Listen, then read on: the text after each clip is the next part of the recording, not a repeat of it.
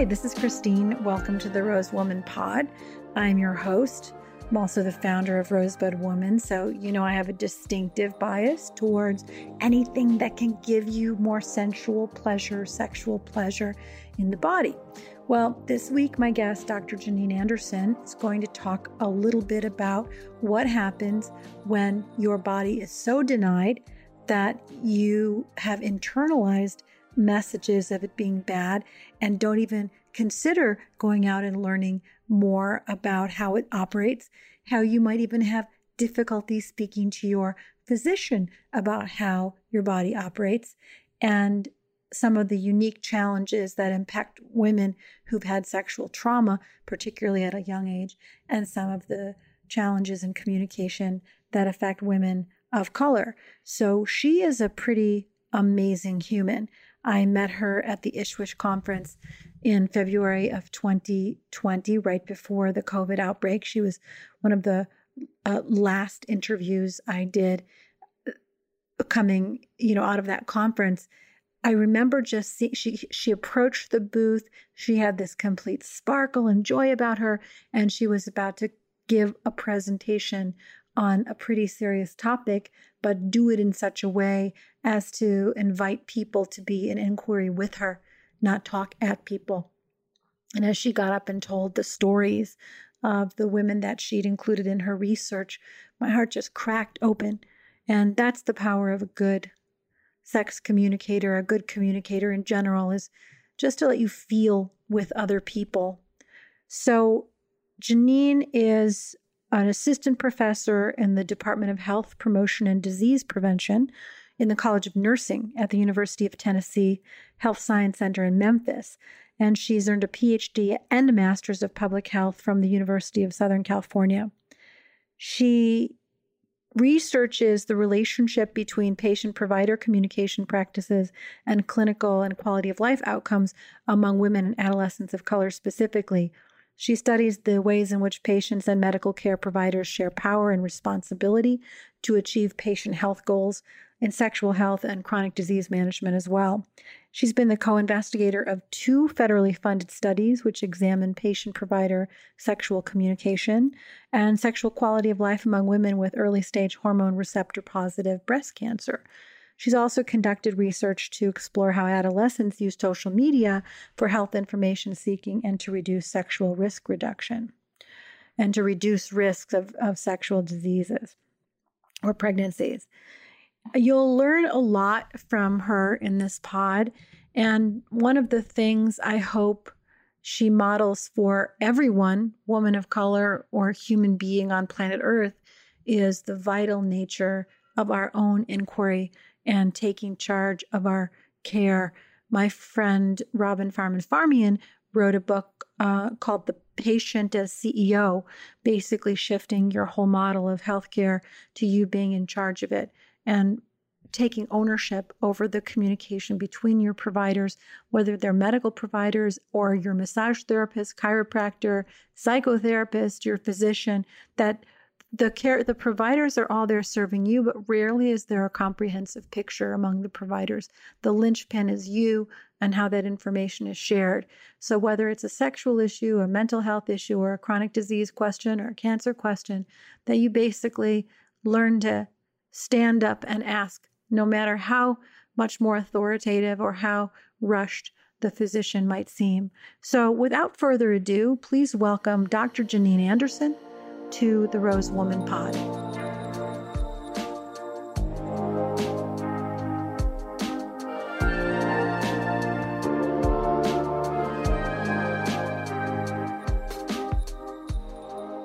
So you're at the University of Tennessee, right? I am. I'm at the University of Tennessee, Health Science Center, which is in Memphis, Tennessee. Can you tell us a little bit more about the context in which you do your work? Yeah, so I uh, am a new assistant professor in the Department of Health Promotion and Disease Prevention in the College of Nursing at the Health Science Center. I am not a nurse by training. I've had a really circuitous uh, career. I first started as a trained journalist, primarily working in the Black press for four years, I was a high school teacher working in the trenches in uh, South Dallas. And then um, I decided to uh, pick up my life um, as a teacher and start a new venture, which was research, which was really um, inspired by the young women students I had who experienced a host of sexual health challenges, whether that was um, unintended pregnancies, um, I would call uh, probably less than optimal knowledge about abortion care, um, and a whole host of you know sexually transmitted diseases. They just experience a lot of uh, sexual health challenges without education. Um, and so I got frustrated about seeing um, the young women that were under my care as a teacher struggle uh, but I didn't have the requisite knowledge to really do anything, I would, I would say. So I went to graduate school with the intention to make a change. And so I now I got a PhD in communication from the University of Southern California. And concurrently, I got a master of public health degree in health communication um, from the same university. And so after a series of graduate classes, I did a postdoc at UT and at Emory University. I now have landed in a college of nursing. And so um, I really find it to be serendipitous that I ended up in a college of nursing where the primary ethic of nursing is care. And so uh, my research really focuses on how can uh, women, particularly women of color, um, better care for their sexual selves. And in doing so, better communicate with their medical care providers, whether that is their um, oncology provider, if they have a cancer diagnosis, their primary care provider, or a gynecologist or some some specialized. Um, I was very moved by your um, when we were talking in Florida about the mm-hmm. narrative of this start.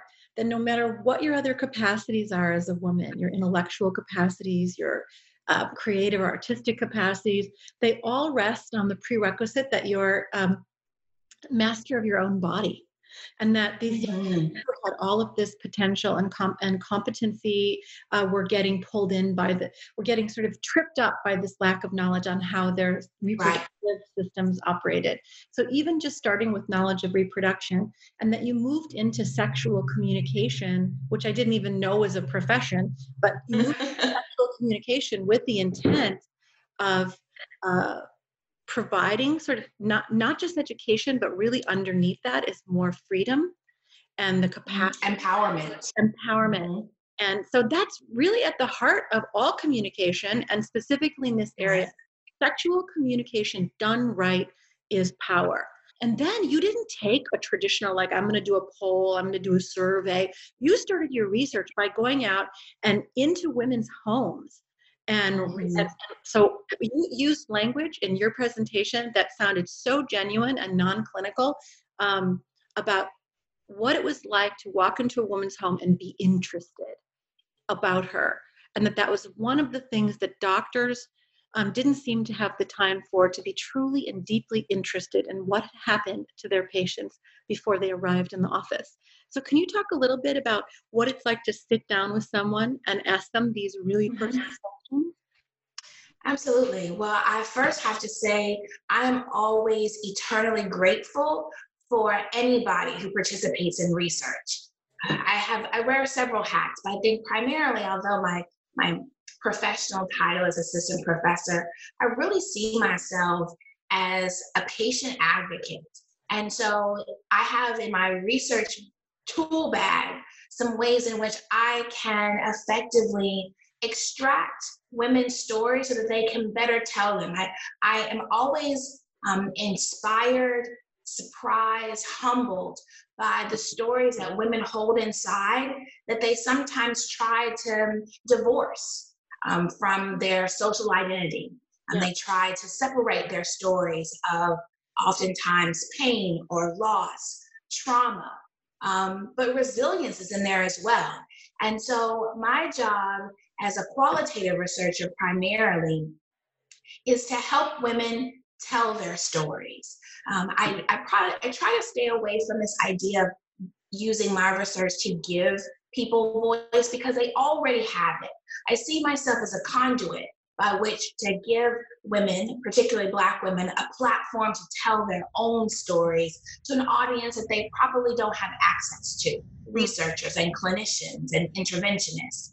And so, as a conduit, um, I really try to take a humble position, which is why I've been really fortunate to have most women allow me to come into their homes because we know our home is the most sacred and safest of spaces, or at least it should be. Mm. And so I prefer to have those in person, um, pre COVID, of course, those in person conversations in a place where a woman feels most safe now, I will um, say that that primarily has been people's homes, but I, I have also interviewed people in more neutral places, libraries, coffee shops, because I recognize that the home is not always a safe place. And so I'm even more intrigued when a woman says, Well, I actually would prefer to speak more candidly more candidly with you outside of the home. Wow. But either way, I think um, to to talk to women um, and get them to share what has been um, some very intimate, um, sensitive conversations around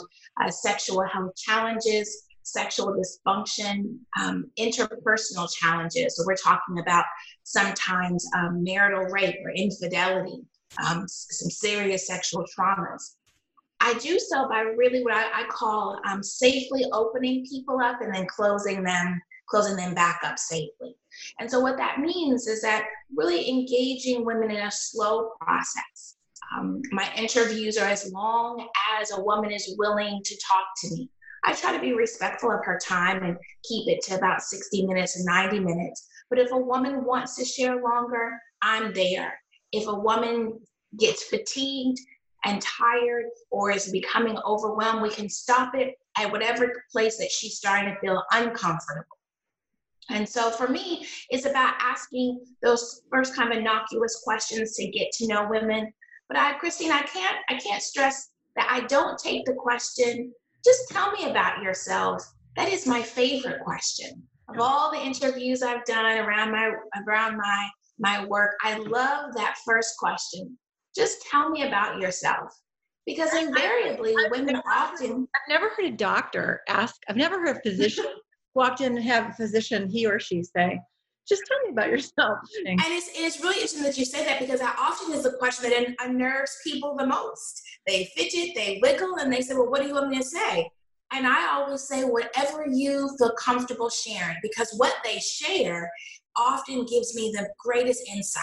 I have had women share and disclose sexual trauma within the first two minutes of our conversation because that was what was heaviest on their heart or challenges dealing with the cancer diagnosis or managing medication adherence. So, that question just tell me about yourself. I hear about grandkids and prize winning pies, and I hear all of the things that matter most. And what I've taken away from that is that although we know that physicians are pressed for time, the time constraints may not change because of our healthcare system. That one question just tell me about yourself. Even if this is a, a recurring patient, a patient with whom a doctor has been seeing for an extended period of time, just tell me about yourself or what's going on lately.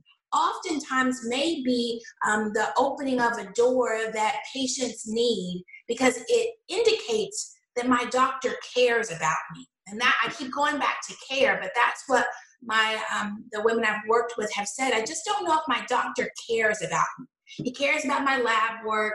He cares about my, you know, the, my chart work. He cares about the questions about my knee pain or my joint pain. But I don't know if he really cares about me. That's he or she cares about me. Uh, there's like a care fatigue or something when you're seeing somebody mm-hmm. every 15 minutes. So slow down.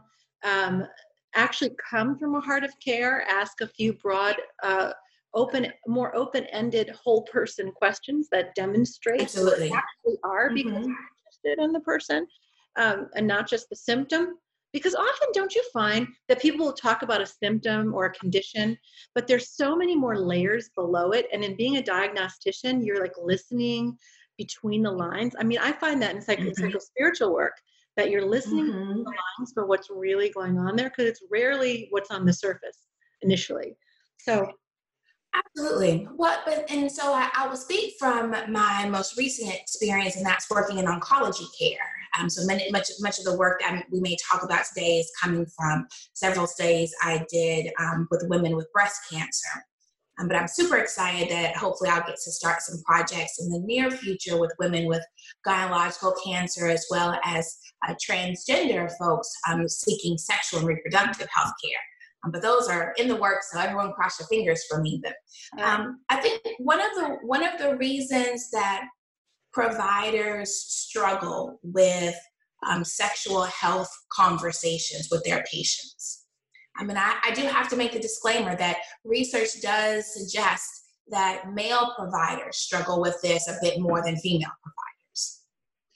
But um, providers struggle for several reasons. Um, number one, there is often very little training in medical education, fellowships around communication.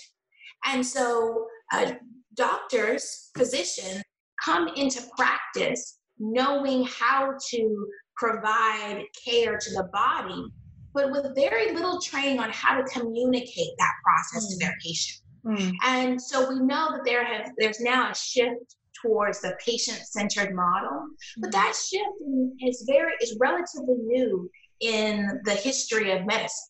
For the longest time, we had a very paternalistic model. So where the doctor was authority, it was against social norms to ask a lot of questions. Uh, the patient was expected to listen, follow, and obey. And so, with this new model, patients are becoming more empowered.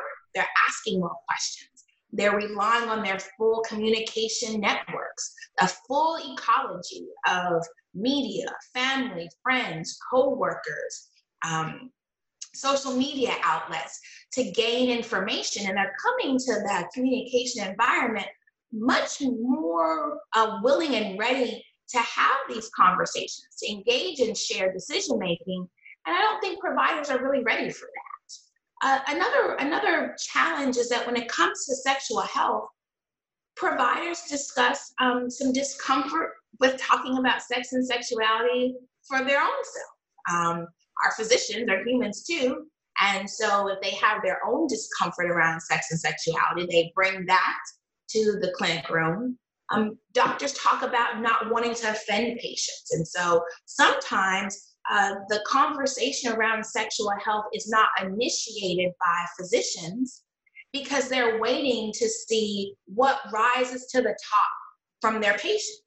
So if a patient comes in talking about other symptoms, not sexual health, even though that's foremost on her mind, the provider will address what is raised. And so sexual health is kind of like this pink elephant in the room where patient and provider want to talk, waiting for the other to initiate. Um, there also, you know, there's oftentimes um, lack of training around delivering bad news. Um, so if a patient is having a sexual health challenge for which there is specific um, ill illness, infirm, or maybe not much help that can be provided, uh, doctors don't really know how to present that bad news effectively so oftentimes it's not delivered in the most compassionate way. I'm getting, I'm and getting lastly, there. I'm getting some empathy for the provider as you're talking. You know that, like, yeah, like as a patient, if I come in and I go, "Oh, you were like a pre-med kid who went in biology and chem, and you learned joints, and you learned how, and you learned all this really specialized knowledge, but mm-hmm. you learn how to communicate any more than I learned how to communicate. So now that I know Not that, at all then I can mm-hmm. go in and I can say, hey, you know, I can say, can we talk about sex in a really simple way, as, even as a patient? Or can we talk about my pain in my vagina as a patient? Yes. Mm-hmm. Absolutely. Then, um, I would know then that they weren't not asking because they didn't want to know, but because they themselves had social inhibition, lack of training. Mm-hmm. Absolutely humanizes the provider in so many ways. Absolutely.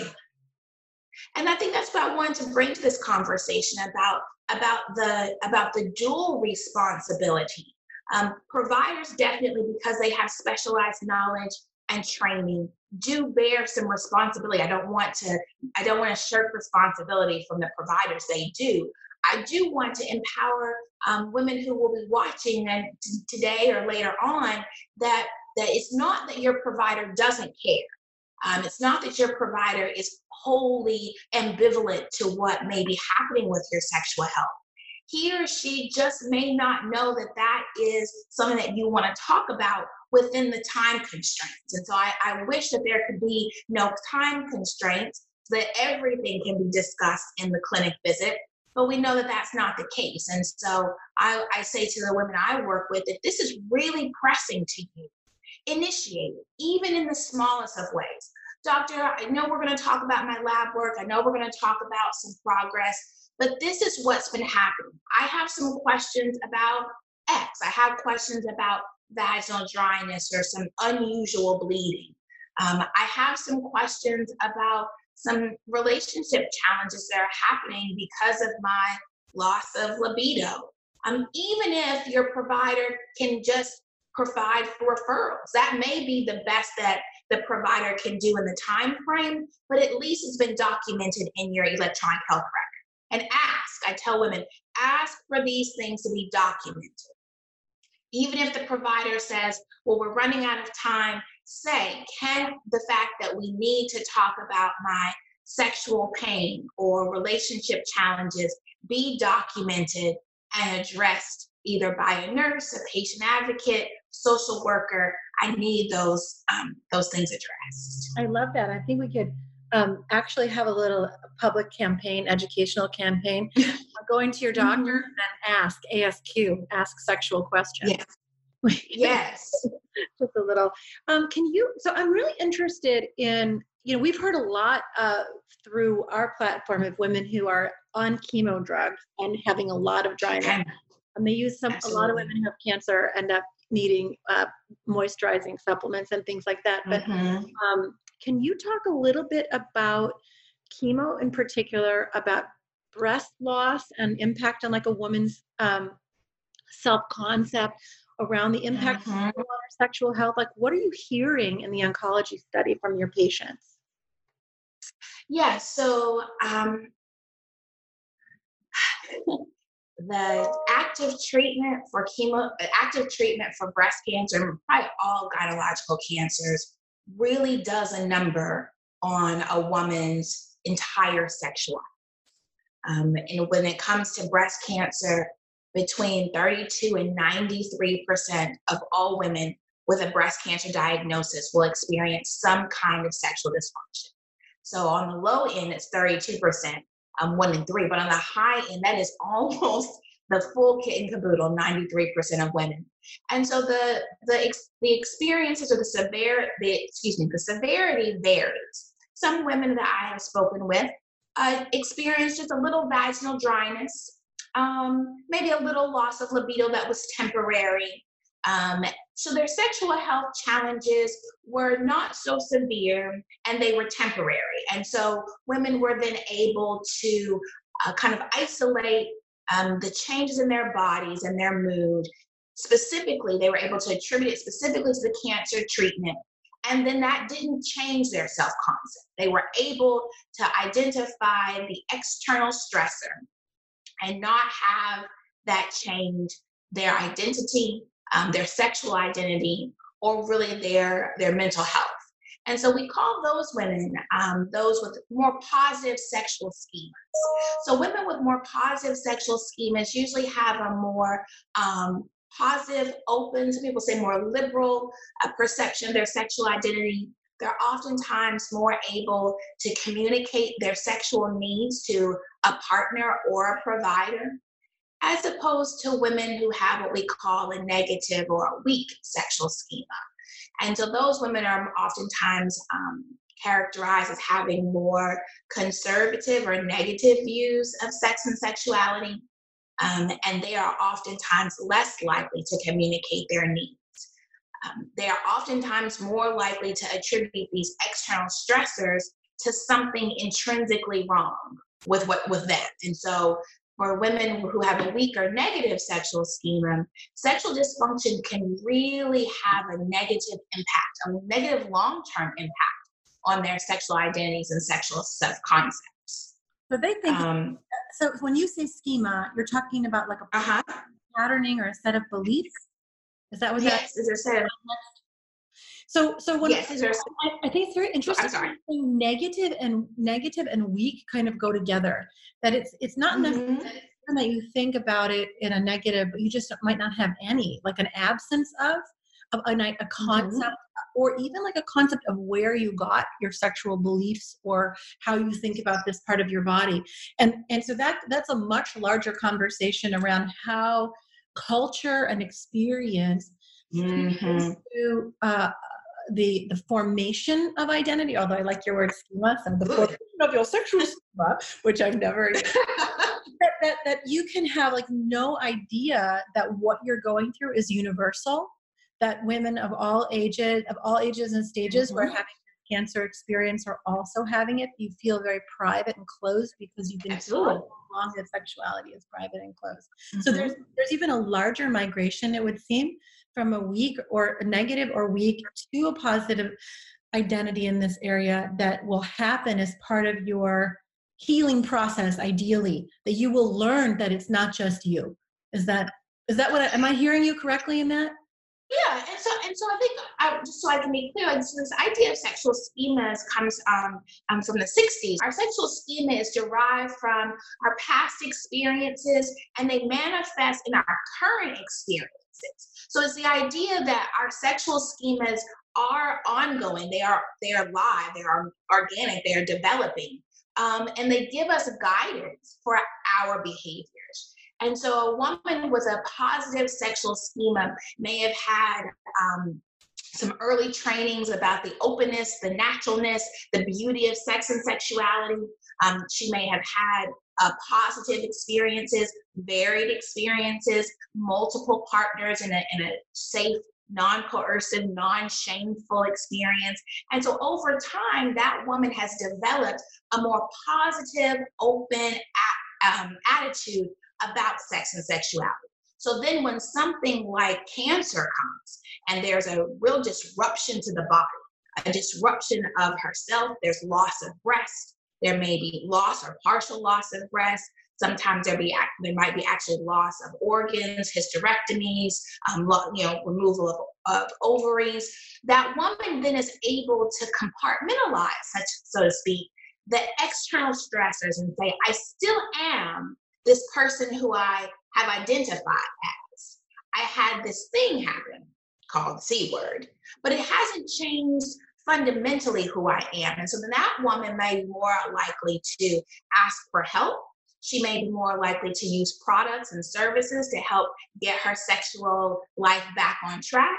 And she may be more likely to initiate conversations with authority figures, providers, friends, to, to give her some information about how to return to what is her normal or, or a new normal.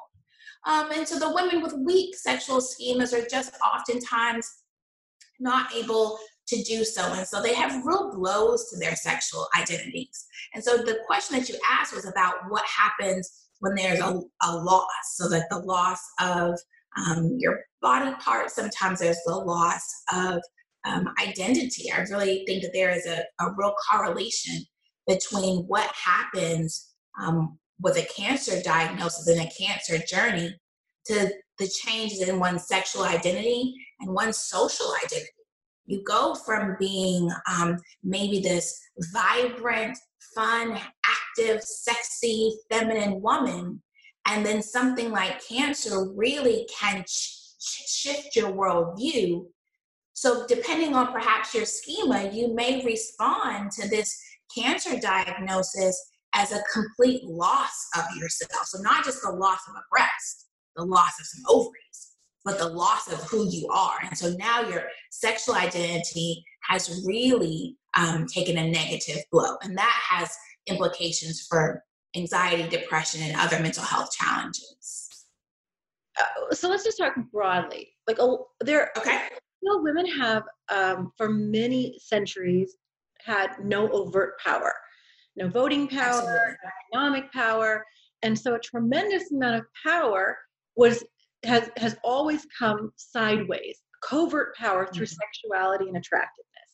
And so now, mm-hmm. you know, so you and then at the same time, because that is such a powerful place, it's also been like shrouded in mystery. There's no, there's no, re- it's mm-hmm. very clear why your teenagers in Dallas didn't know anything about their body because the, if they're in power, then about their body, they're threatening.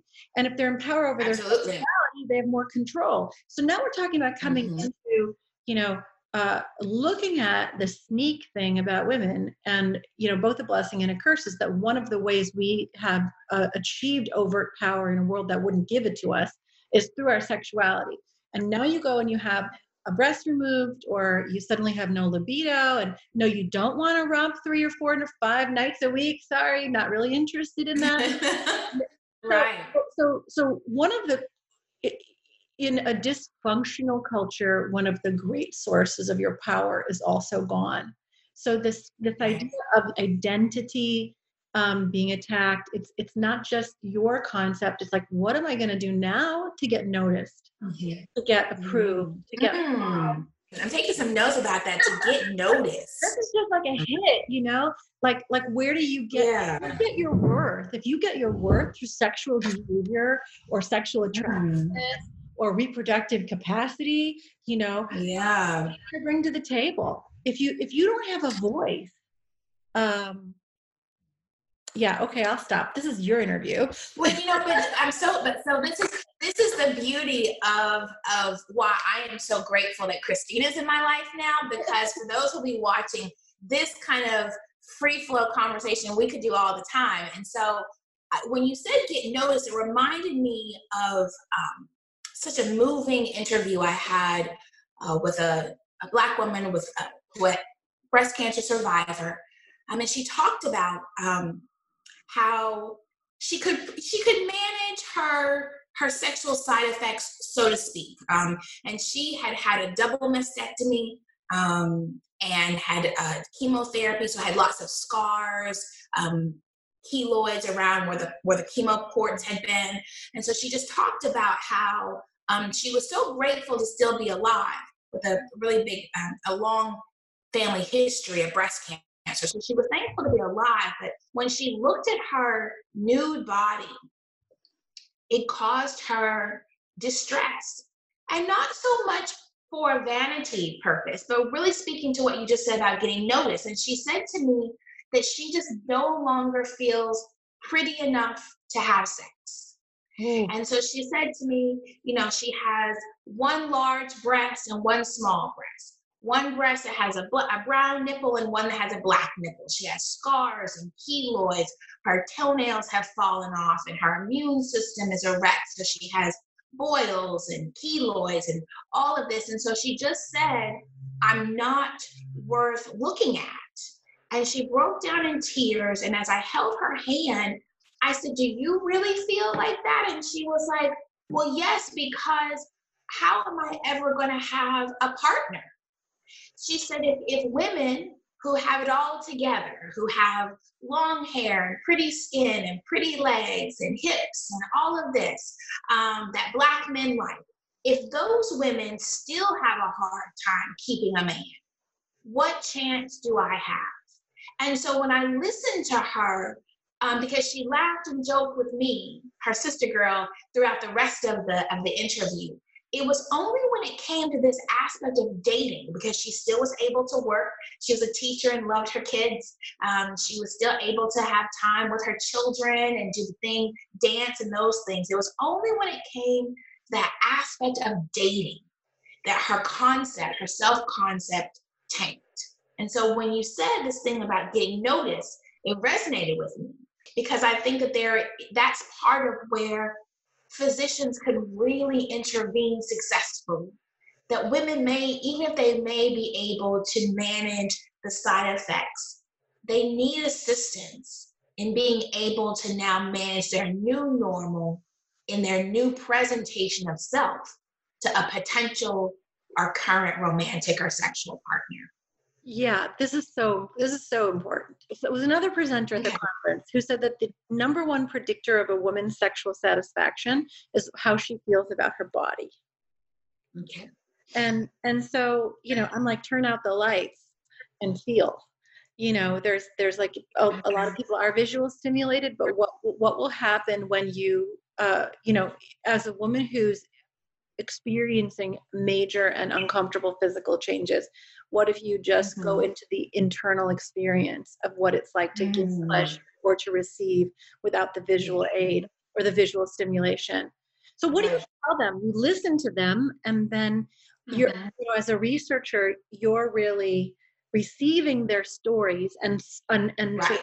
finding patterns you're not a therapist no, I'm not. Mm-hmm. Yeah. Ugh. It'll be so hard not to give. well, but you know what? But here, and, and this is also where I may be breaking some of the rules as a researcher because I have the pleasure of doing work with my sisters. I, I re- like black. I really believe that that's not just something trite I'm saying. So when I walk into another black woman's home, um, we are sisters first. And so we may have a shared culture, a shared love, a shared background. You know, although I lived in Los Angeles for a long time, I, I, was born and raised Southern. And so now that I'm back in Memphis, there are some shared cultural experiences. And so in, in that part, there are many times I've noticed for myself as a researcher that I really teeter back and forth in this insider outsider role. And so, um, I, as someone who I have not had a breast cancer diagnosis, but who has had some of the same experiences um, around sexual health challenges that many of the women I work with, as um, the, or my participants, so to speak, um, I, I don't give advice, and I definitely do not provide any medical advice, but I do share my own experiences. I, I definitely do disclose. I have disclosed um, challenges, interpersonal challenges. I've disclosed difficulties communicating with my own providers. And so I do believe that my disclosures have at least provided some impetus for their own increased communication. I've had several participants call me and say, you know what, I did that interview with you and I had a, a, a clinic visit with my doctor and I said, we need to talk about this today. And so for that, that for me is really gratifying as a researcher because um, you know what? I'm not objective.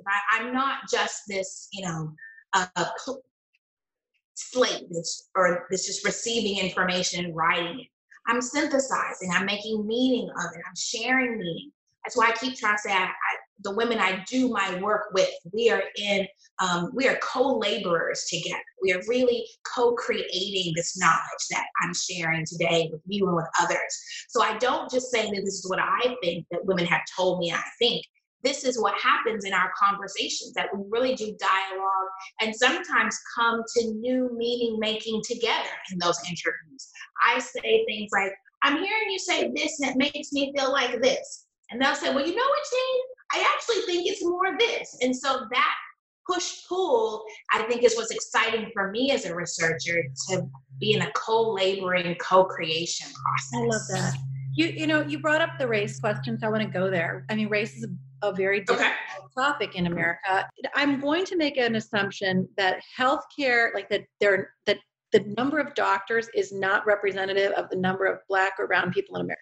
Still not. Absolutely. So, so we know that it's it's much more likely that a black or brown patient is going to be talking to a white or Asian physician representationally.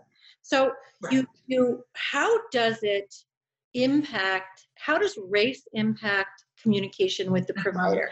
How does it in your experience how the provider what what a provider's racial biases might be as they speak to black women and what black women uh-huh. think about their white male provider or even their white female provider like how does it impact it from what yeah.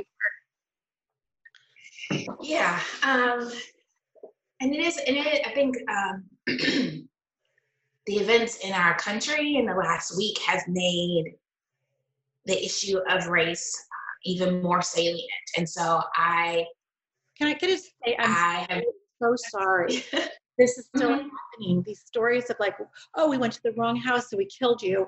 Uh, I mean, mm-hmm. I was jogging, so I uh, I was afraid of you, so I killed you. Like I, I, I it's it's like I mean, I really want to weep uh, most of the days, and like how little we've learned and how much is still in our systems. Yeah. Well, I, and I and I and I think I have been um, I have been weeping. Uh, I because I I go into the world um, despite my degrees and training, I go into the world as a Black woman. Um, and I go into the world as a Black woman with a father and a brother and uncles. Um, and I go into the world as myself. And so I think there, you know, there, there, Breonna Taylor was was killed as well. And so um, there's the loss of not only Black male life, but Black female life. And so I'm glad that you asked this question because all of that, um, and I'm going to put like my communication scholar hat on, but all of that is the context when people go into the clinic visit. So, what happens in the news? What happens um, outside your backyard? Um, the collective Black trauma that happens on social media as we're trying to find a way to mourn um, the killing of our brothers and sisters daily. That comes into the clinic visit.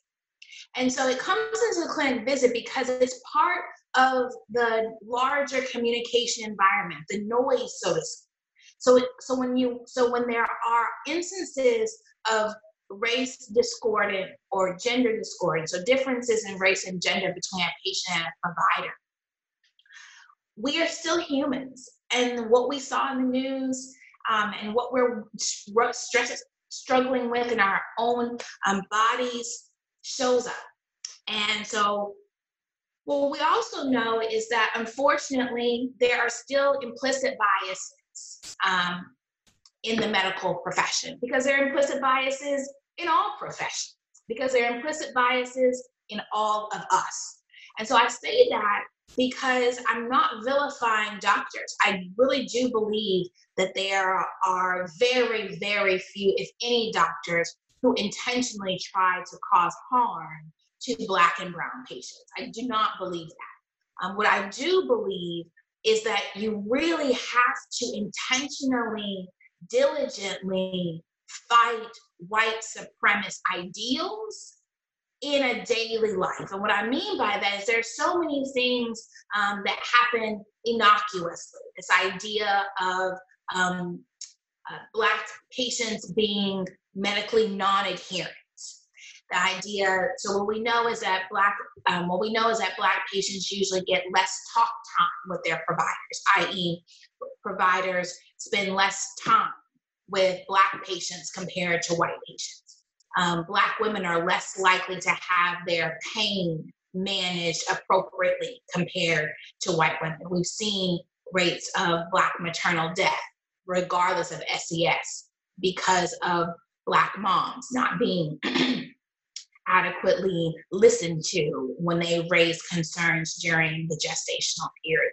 And so these are instances of the implicit biases that I'm talking about. And so oftentimes when it comes to sexual health, um, providers may have some ideas about what is Black female sexuality.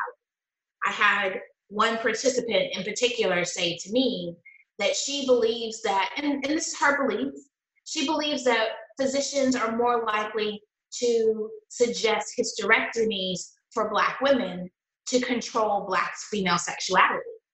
And so, and she was an older Black woman. And so she said, you know, that she, but she has had a provider say to her, why are you still asking about sexual health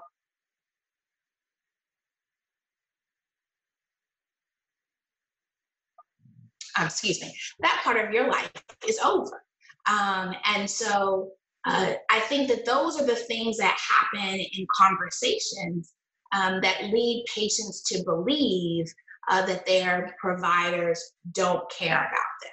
Um, instances of, um, yeah, so just instances of questions that patients feel are inappropriate. Um, uh, I've had Black lesbian patient, women talk to me about the feelings of discomfort, disapproval uh, when they bring in their female partners. Um, and I've had white women who ironically had the same physician not share those experiences.